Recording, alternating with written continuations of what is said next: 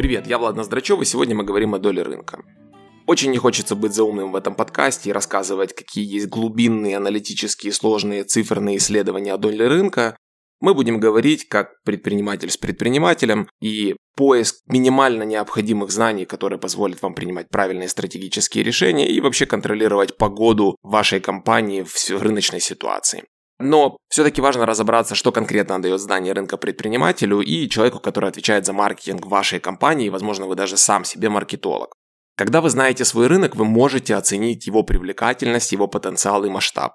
Очень нередкие случаи, когда человек находится в рынке, продает товар, он впервые туда вышел, и, или услугу даже, или это интернет-компания, и он не понимает, куда он вышел, какое состояние этого рынка, он растет или падает, он проблемный или он не проблемный, он меняется или не меняется. Вот эти ответы важно для себя понимать, для того, чтобы принимать правильные стратегические решения. Второй важный момент, что вы сможете измерять рост рынка. Например, если ваш рынок растет на двадцать процентов в год, вы будете понимать, что ваша компания растет либо быстрее рынка, либо вместе с рынком, что очень хорошо, или же вы растете медленнее рынка. Это означает, что рынок напитывается деньгами, а вы почему-то не поспеваете. И это хорошие звоночки для того, чтобы пересмотреть то, что вы делаете. Ну и, конечно же, если вы хотите выжать из своей бизнес-идеи максимум, то подходить к работе нужно со знанием дела, а именно понимать, в какую игру вы играете, кем вы в ней играете и, главное, с кем. И, знаете, если вы зададите вопрос, а что если у меня кафе на районе, зачем мне знание этого рынка и так далее? Незачем. Если э, хотите остаться на районе и не думать дальше, то вам совершенно бесполезен этот подкаст.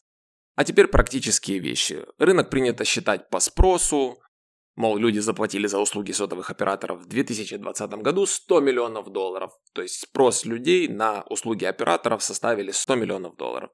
Потом по потребности можно считать, ну, скажем, мы знаем, что в городе живет десять тысяч мужчин, и девять тысяч из них стрижется раз в месяц. На них всех приходится потребность в ста тысячах примерно стрижек в год, и одна стрижка будет стоить десять долларов. Ну и таким э, нехитрым способом вы сможете посчитать, какой объем денег эти э, девять тысяч мужчин потратят на стрижку в течение года. Дальше можно считать по произведенному товару, по рознице. Все производители произвели сто холодильников по сто долларов, а вы произвели четыре из этих ста холодильников. И представленность в виде товара на рынке составляет четыре процента конкретно в вашем случае. Все классно, но информации, кто сколько продал, у нас нет. Потому что ни один производитель, ни один продавец не стремится очень громко и нагло кричать о том, сколько у него продаж, сколько денег он зарабатывает. Это не касается регулируемых отраслей, такие как банки, автопроизводители, страховые компании. Везде, где требуется лицензия, везде, где есть регулятор, данные часто открыты. Вы можете с легкостью найти информацию о том, сколько бензина продано, сколько банковских услуг, страховых услуг, автомобилей завезено и прочее. Но что делать, если у вас нет информации, кто сколько продал? Потому что если вы руководите кофейней или у вас маленький бренд одежды, как вам понять, сколько чего, кто продает и какое ваше место в этом рынке? Есть четыре народных метода, и мы сейчас рассмотрим очень быстро каждый из них. Первый метод самый классный, самый веселый и самый действенный. Ну, наверное, самый ленивый. Это открытая информация. Что вам нужно сделать, так это проанализировать все открытые источники и документы, которые только сможете найти. Это готовые, выгруженные в сеть исследования, это статистические данные, это данные таможни, налоговой, материалы из экспертных обзоров рынка, это стенограммы конференций, это специализированные журналы, в конце концов слухи и посты в Facebook. Тут вы должны ориентироваться, кто является яркими представителями рынка, кто является голосом рынка. Подпишитесь на них в социальных сетях, подпишитесь на их инстаграмы. Посмотрите, что они рассказывают на своих выступлениях, посмотрите, какие интервью они дают. Это самый дешевый и быстрый способ разобраться вообще в настроении, в температуре рынка и попытаться найти ответы в цифрах о емкости, о процентах, которые занимают ваши конкуренты на этом рынке. Это точно быстрее, чем проводить полевые исследования с потребителем, но есть нюансы, это обрывки информации, обобщенность данных, они могут быть неконкретные и не до конца понятно, как эти данные получились. Я вас умоляю, не занимайтесь исследованиями, поручите исследователям. Если вы предприниматель или маркетолог и вы только погружаетесь в свой рынок, вы только начали бизнес в этом рынке или вы присматриваетесь, Провалитесь туда сами, попытайтесь почувствовать, что там происходит, почитайте то, что говорят, посмотрите качество этой информации, посмотрите амбициозность этих игроков, посмотрите, что они рассказывают. Прежде всего, это получение обратной связи информационной о ситуации на рынке. Когда с исследованием Фейсбука, Гугла и других открытых источников будет покончено, моя большая рекомендация – это купить готовые исследования.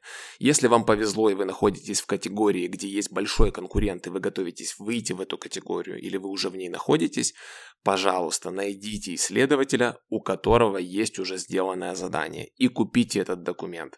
Часто большие игроки заказывают исследования у больших компаний, платят огромные бабки за это исследование, а потом перепродают, исключая информацию, собственно, о главном игроке из этих исследований, более мелким компаниям. И вы можете быть одной из таких компаний.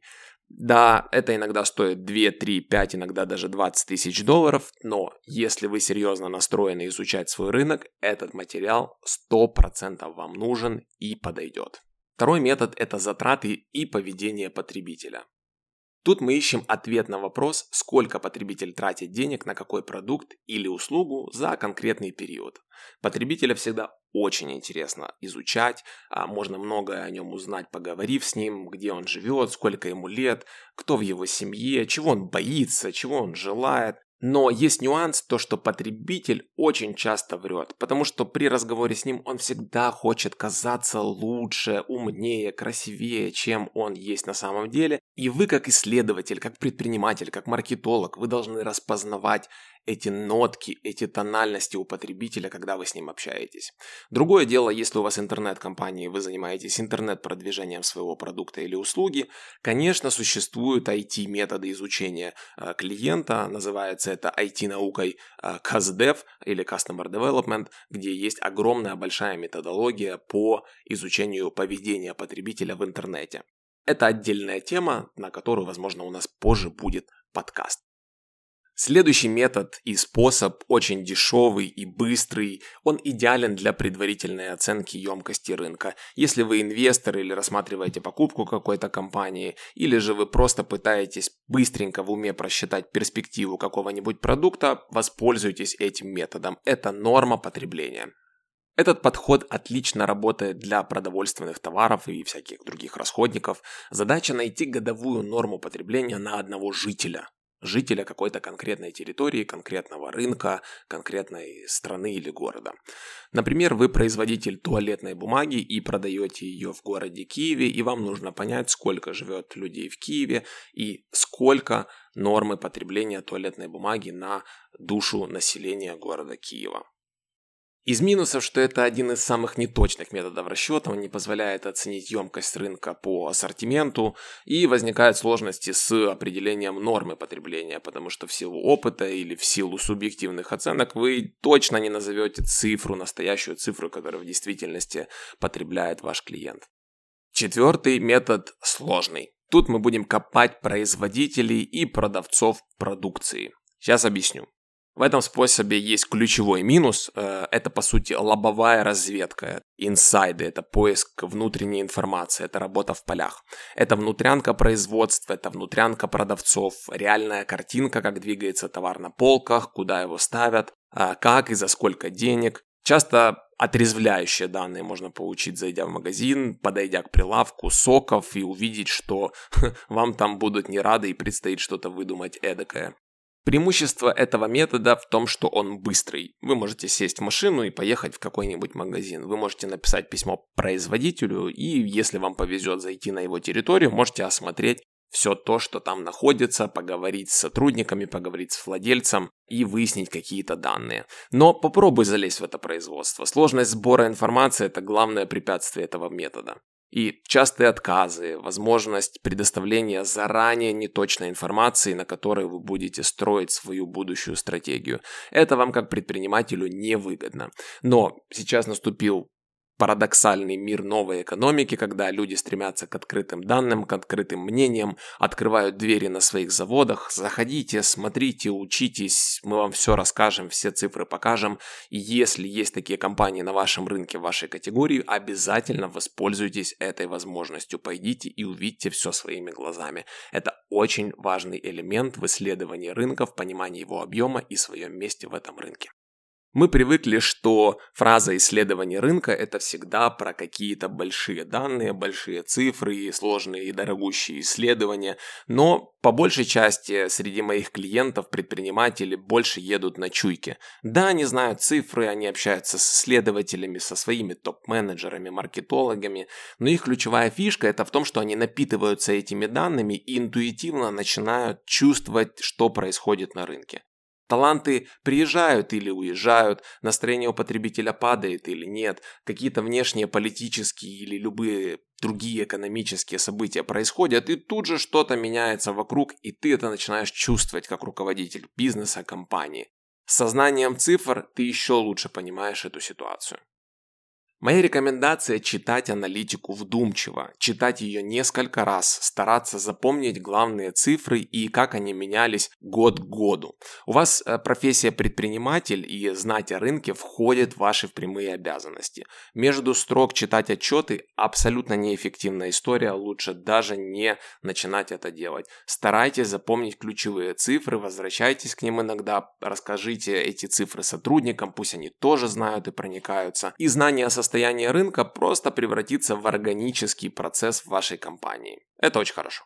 На практике для того, чтобы стать экспертом по своему рынку, маркетологу или предпринимателю нужно около одного года вдумчивой и усердной работы над данными о рынке.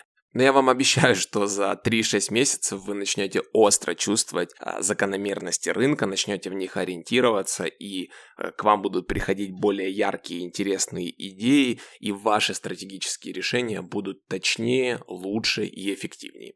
А теперь маленькая задачка для тренировки, можете оставить ответы в комментариях.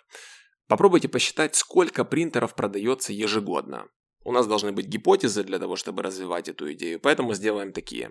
Смотрим рынок только Киева, пробуем подсчитать сегмент только домашних принтеров, которые дома у людей установлены, и смотрим только тех клиентов, у которых уже есть принтер, то есть это уже готовый потребитель, который периодически вынужден будет обновлять устройство. Оставлю несколько подсказок, на какие идеи смотреть, на что равняться. Прежде всего, вам нужно понять рынок Киева, его население и сколько семейных хозяйств. Потом вам нужно посчитать, сформулировать гипотезу, сколько домов с принтерами. Потом посмотреть, сколько раз в, за какой период это хозяйство будет менять принтер. Ну и вы так вы найдете ответ, сколько всего принтеров. Напомню, что этот метод не совершенно точный, но для упражнения, для развития этого навыка очень подойдет.